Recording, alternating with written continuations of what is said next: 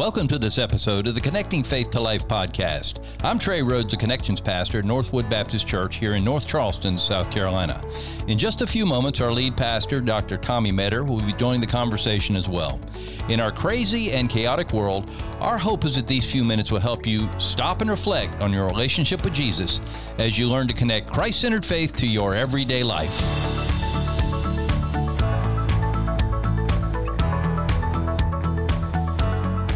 Pastor, we're on episode 112, and uh, we're talking about all the people that are listening, and we do appreciate it. Really, we have uh, a couple hundred listening on a at weekly least, basis. So we're now, real excited about are that. Like your wife listening seventy five times. She only listens she once. Only listens once. But I do listen too, so I, I like to critique myself. Like so. to critique yourself. Yeah, I do. But anyway, this is 112. So we've been doing it a while now. It's exciting. So as you listen, as we always say, make sure somebody else uh, knows about the podcast, whether you contact them through any of your social social media platforms or text them or whatever, even give them a phone call. Or you could write them snail mail. That would be weird, but you could do it anyway. Do you ever make phone calls, Trey? Do I? I Yeah. do it all the time because I'm old. Because you're old. Yeah. You know, I, I just, I'm more comfortable ca- talking to somebody. Yeah. But anyway, uh, Yeah. yeah. I can hear that in Most your voice. people, well, most people have phones and only use, use them to f- make phone calls, right? Use I know to uh, text. they would, but they would complain if they could not make a phone call. I guess. that would be the deal. Wait, that'd be cool. I mean, maybe we need to invent that. I'll call Steve Jobs up. Just a texting phone. Yeah, man. Texting only phone. There Half we go. price. You're yeah. going to call it Steve? He's he's dead. But Oh, what? Ah, you're right. My bad. Tim Cook. I, I can't. Tim Cook, Yeah, that's that's, right. right. all right. Anyway, so uh, you help us stretch our reach beyond the immediate church family and influence others and get them listening to how they can connect Christ Center faith to their everyday life. So. We're excited about that opportunity. Also, today, uh, special treat. Uh, we have one of our uh, missionaries that we support, and uh, with prayer and and uh, mission teams and uh, all kind of resources. And we're excited to have him here, uh, Pastor Ivy Rhodes Your from son. Boston, Massachusetts, and he's in a place called Jamaica Plain. Jamaica Plain. And it has Not nothing be to do with Jamaica. Yeah, not to be confused with Jamaica. yeah, and he is my son, so that's cool. Ivy, welcome. How are you doing, man? I'm doing good. Thank you. Good, Thanks good, good. me. Welcome. We are the power of the internet. He's in Boston this morning at home with his family, and um, we're getting ready to send a team to Boston Saturday. We'll send. Mm-hmm. And I'm going. You're going, and we've got what six or seven people I Yeah, think yeah. Mm-hmm. going to Boston, and it's going to be a a great trip. You guys are going to do a lot for the kingdom while you're there, and so maybe we just thought it'd be fun to have a conversation with Avi. If you are a faithful listener to the podcast, we had Avi on the podcast. I guess almost two years ago. Probably. I mean, yeah. right when we began. Uh, and we talked about just his relationship with you and some some lessons both of you guys learned as father son and that whole and that was really cool. That was one of the episodes that got a lot of listens. So, um, but we didn't have an opportunity then to talk to Ivy, the church planter, and so we wanted to have a conversation and just kind of get an update from him uh, as life as a church planter. So, Ivy, uh, for those who don't know, you've been in Boston uh, pastoring Mosaic Church, Jamaica Plain, for what three years now? Yeah, got it.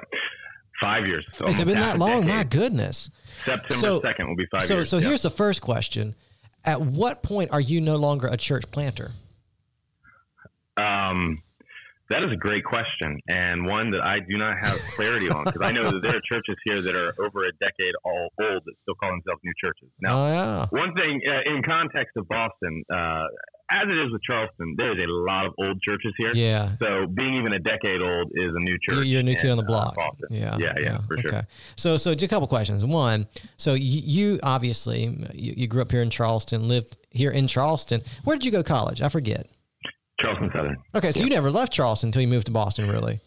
Well, no, we moved around a little bit. Okay. we moved to Wake Forest for my dad Okay, to go to seminary. yeah, seminary. Then we, he pastored in a place called Eutawville, South Carolina. Then we moved to Greer, South Carolina, and then back down to Charleston to start the church. Okay, so so why Boston? That's a long way Oh, from home, wow. bro. It is, yeah.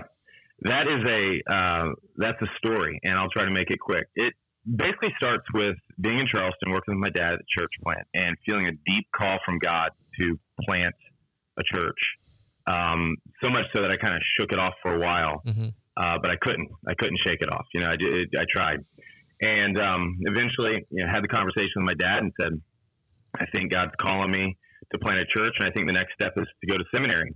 Uh, I had my Bible degree from Charleston Southern, but wanted to get that M.Div and, and get the experience there. And also, one of my big thoughts was doing that was I'm going to make connections at seminary that can help me determine where God's at work and, and where I can get involved. And um, so we went to Wake Forest, and I went to Southeastern Baptist Theological Seminary. And while I was there, met some great people. Uh, we always had uh, what are called the Send City Missionaries. I don't know how familiar everybody yeah. is with that, but uh, through the Southern Baptist, they have um, different cities that they focused on. It used to be like 35. I think it's increased now.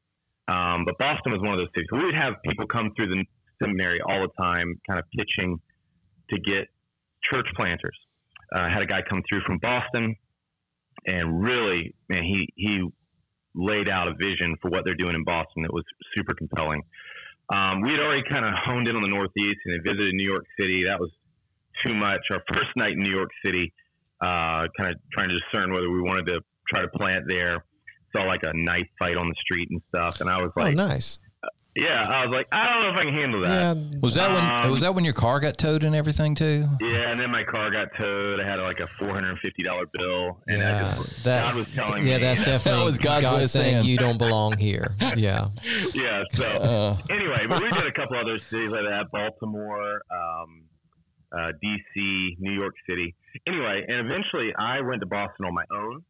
Flew up there, met with a guy named Curtis Cook. Um, he's an excellent pastor up here, and he just really confirmed uh, everything that I had learned about Boston. And one of the things that was so compelling about Boston is, uh, you know, it shouldn't be this way, but as a pastor, there can be this sense of competition between yeah. churches. You know, mm-hmm. we're all on the same team. It shouldn't yeah. be that way, but it Amen. happens.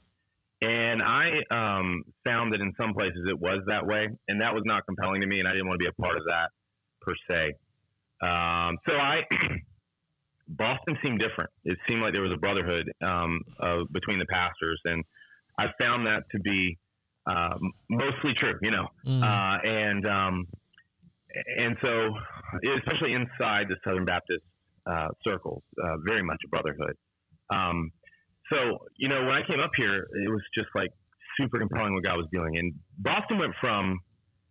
This is one of the things they told me. Boston went from like ten church plants.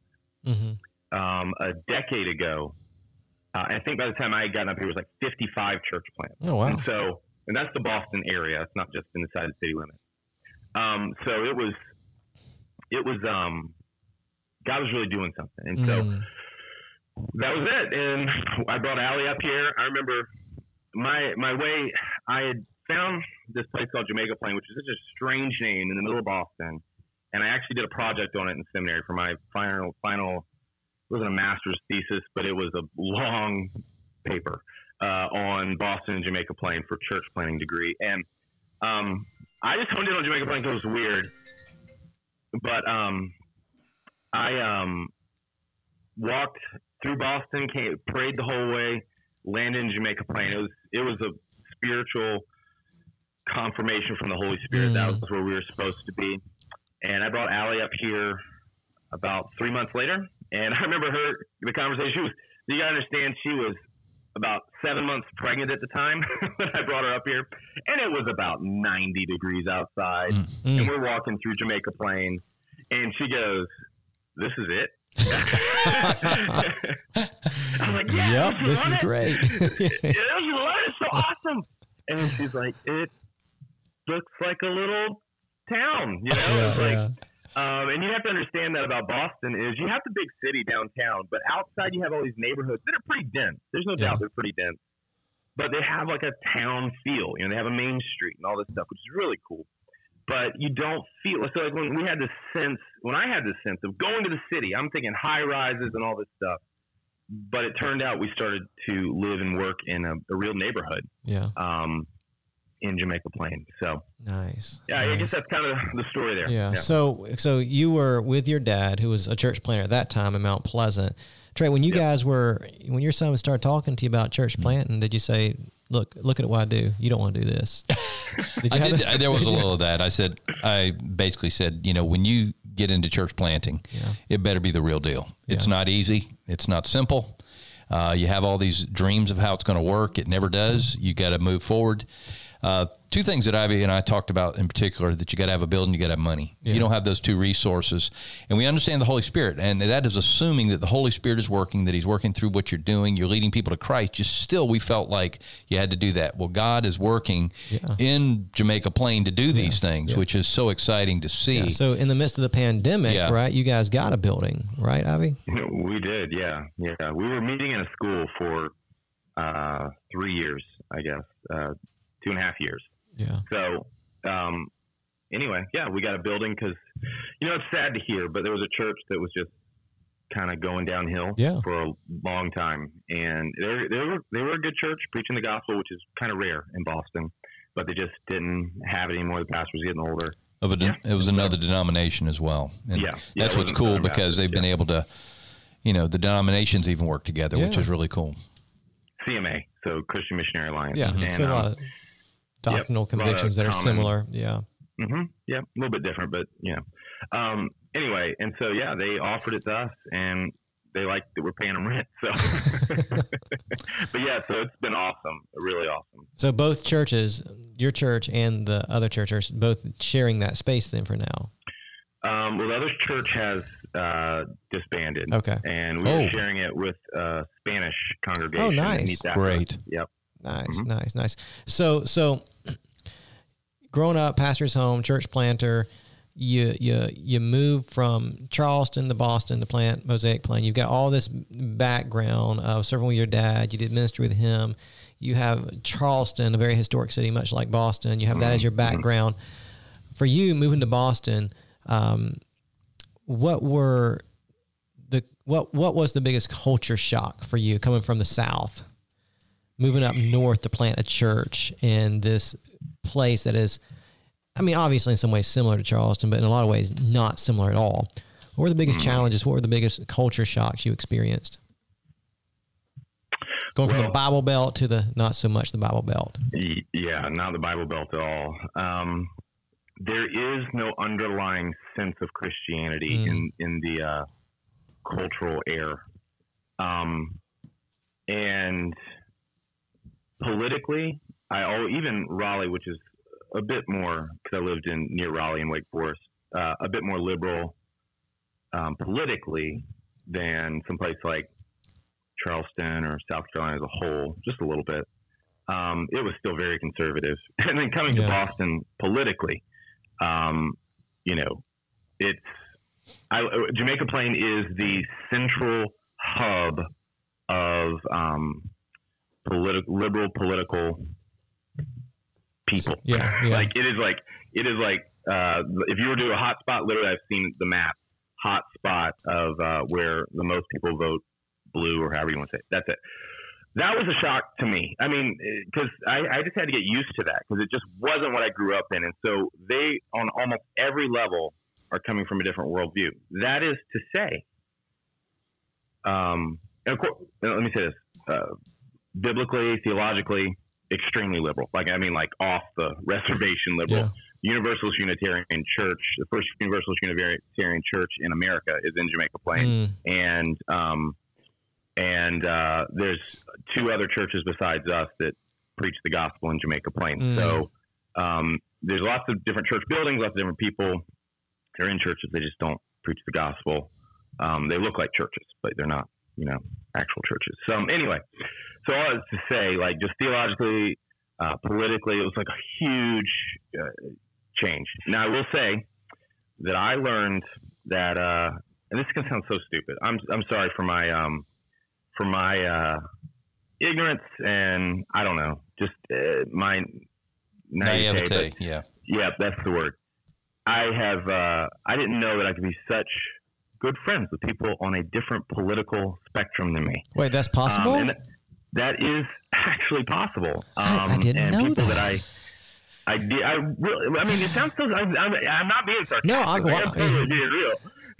Well, we, I know. I know. yeah. I know you're being. I know. No, I understand. I'm Yeah. just saying, like, so opposite from from how I grew up. Yeah, and how yeah, I know. that's what I'm saying, And yeah. So, and it um, it was.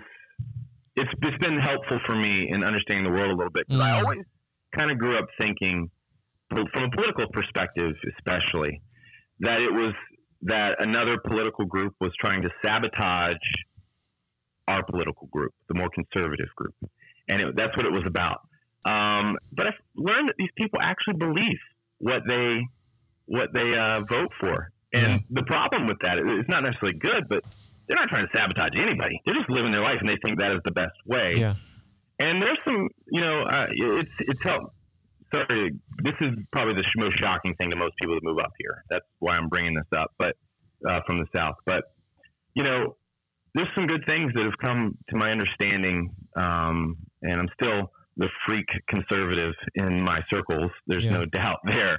Um, but uh, I've I've come to understand people better because of getting maybe out of a um, southern uh, conservative, politically conservative bubble. So, yeah, yeah, um, yeah, and, and, that was good. That's been good. Yeah, I think about here, in, you know, in Charleston, the South in general. I mean, it's not what it was 40 years ago or even 20 years ago. Sure. You know, yep. as far as the culture, the culture even down south is drifting further uh, left in some ways. You know, and uh, but but still, you know, I mean, we're still in the Bible Belt. Mm-hmm. And and for example, you know, if I, if I go out and I go get get my hair cut, and you know, I tell the lady cut my hair, my pastor, she generally responds, "Oh, that's nice," you know. And mm-hmm.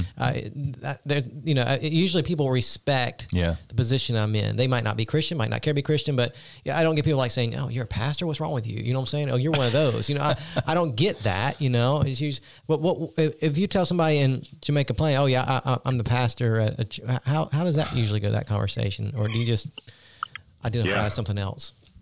Um, no, no, yeah, yeah. Uh, um, no, I. So it depends. Most yeah. people have respect. Mm-hmm. I have ran into people that, I mean, literally, I'm not making this up. Excuse me. I have gotten death threats uh, for being a pastor. Mm. Um, but that's not usual. That's had, that's happened like twice over email, and people are crazy. So, yeah. um, you know, usually is most people are respectful they may disagree.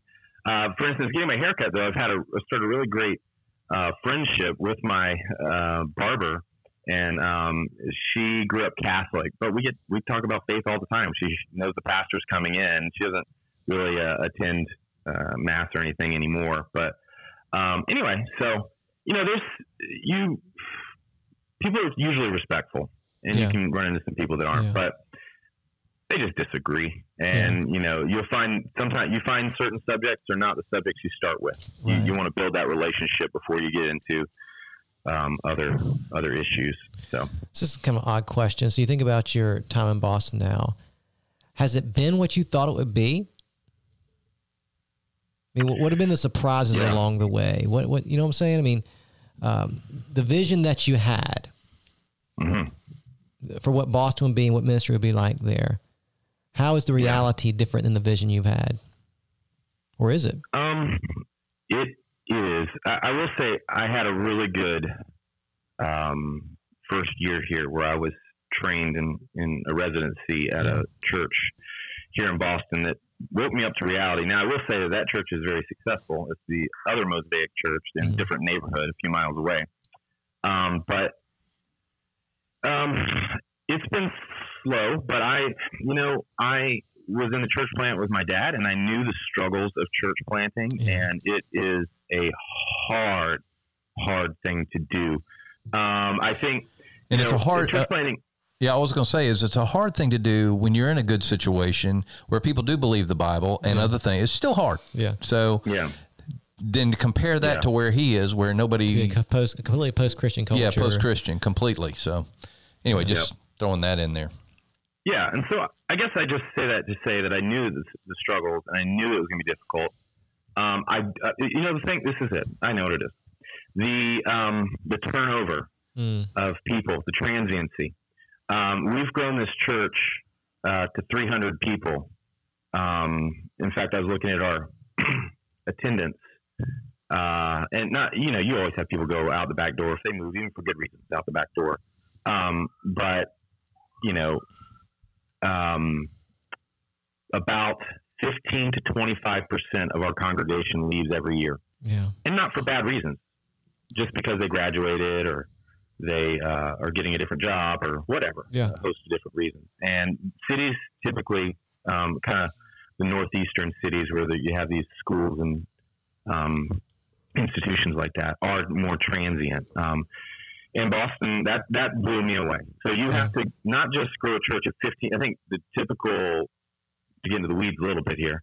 Uh, the typical growth rate to continue growing is about 15 percent, and Mhm. you know on average. Uh, we figure we have to grow about 25 percent a year just to stay even. Yeah, just to stay Um, at your current attendance level. Yeah, You have right. that many And people. so- hmm right. And so in order to grow any, Yeah. we got to do about 30 percent a year. So um, yeah, that was that was much harder than even when we were down in Mount Pleasant, um, where Oh, yeah. yeah, you, you have some people, some transiency, but not compared to what it is up here. mm mm. Did that does does the transiency translate over to consistency with uh, leadership and those kind of things as well, or is is that a whole different structure or situation?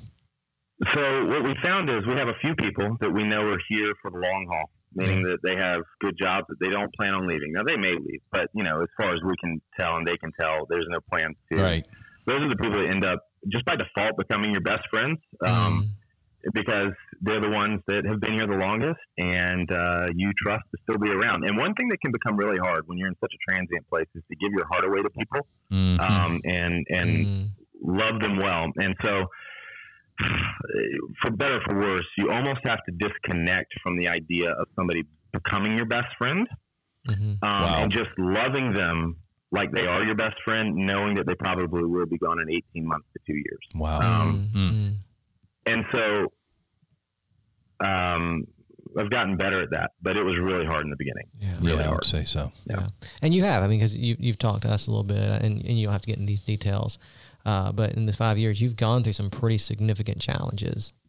hmm So Yeah. as far as dealing with people and some specific issues that have come up with people and having to walk through some of those issues with them, and you, you've seen people come and go over some of those challenges, right? And so that, that makes it Yeah. difficult Yeah, and I don't want to say, yeah, we early on within the first year of the church, we had a major fallout um, over uh, marriage and Christian sexual ethics, and um, uh, we had a group of people in leadership that didn't agree with uh, the scriptures and our stated beliefs, plain stated beliefs, and um, in a sense, they tried to take over the church about a year in, and um, and their goal was to turn it into a uh, more progressive church. And I said, that's not going to happen. And um, we had a few people stand with us, and we made it through that time. But we lost about thirty people through that Mm, uh, mm. early on, and that was Mm.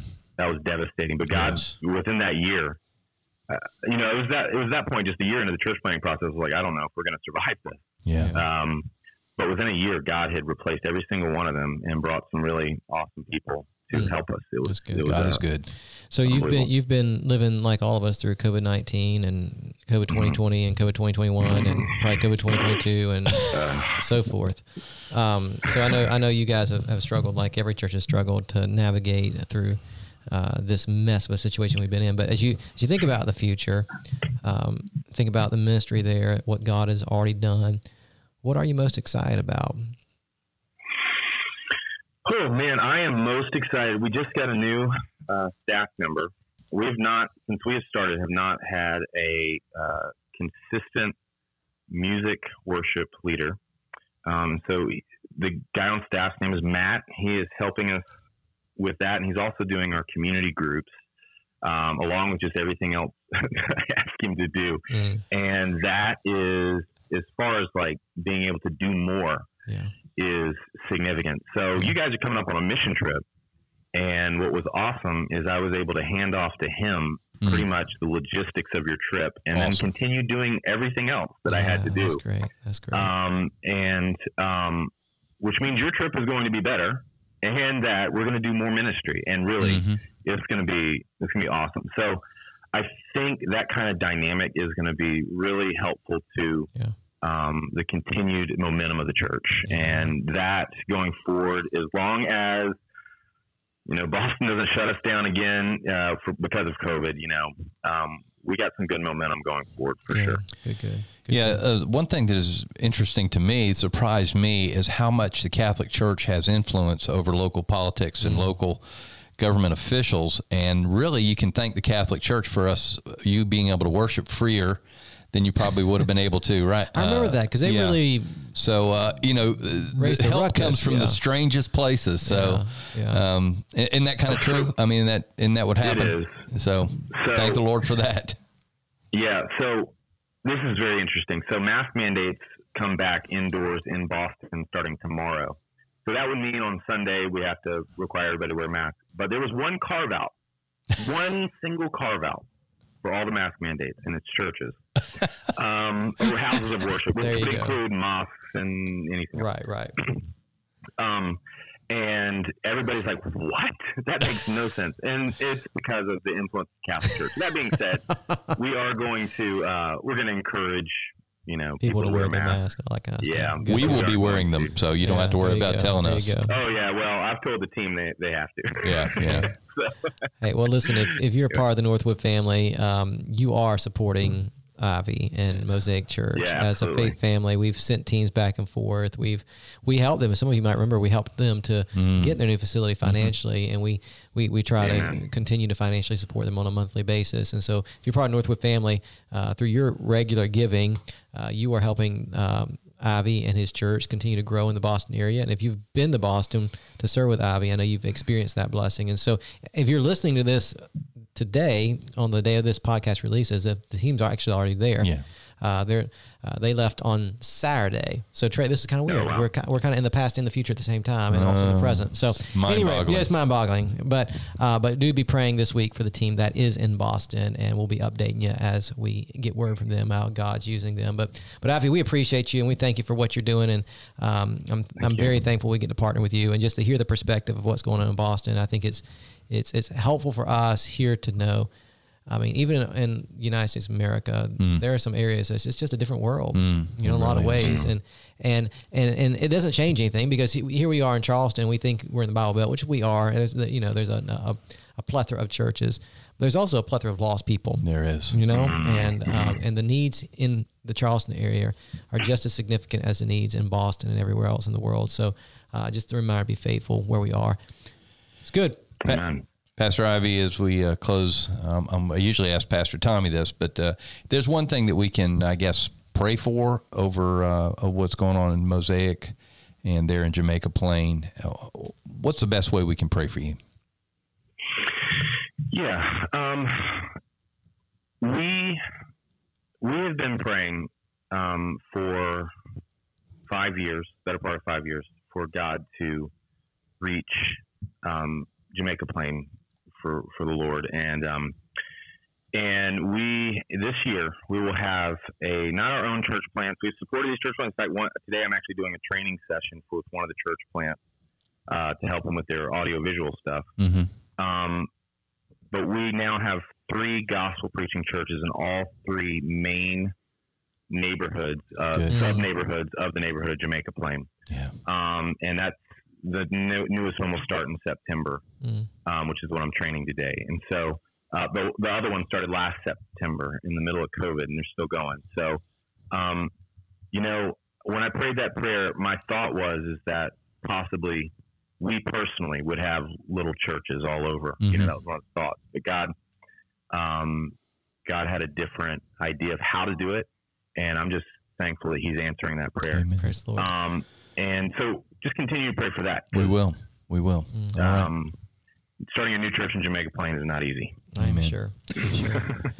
All right. It's good, man. Great to have you, Glad we brother. get to have Ivy on as a church planter today, not just as your son. Well, he is your son. That's Yeah. important too. Not just as my son, though. Right. But, uh, That's good. Well, Pastor Tommy, thank you for getting this together and uh, just uh, getting us a vision for what's going on there in Boston. And as we close, uh, just uh, remind people to come back and join us next yeah, week we too. do hope this has been helpful for you today. You've been encouraged by what you've heard. Again, thankful for Ivy and the ministry he's doing in Boston. You continue to pray for him as you think about him and his church, uh, Mosaic Plain, Mosaic Jamaica Plain. I always get it confused. That's a lot. That's a mouthful. It's all right. Hey, if you uh, enjoy what you heard today, go ahead and hit that subscribe button so you can have new content delivered to your device every single week. Leave us a five star review. That always helps us get word out about our podcast. And as always, we hope today's episode has helped you connect faith to life.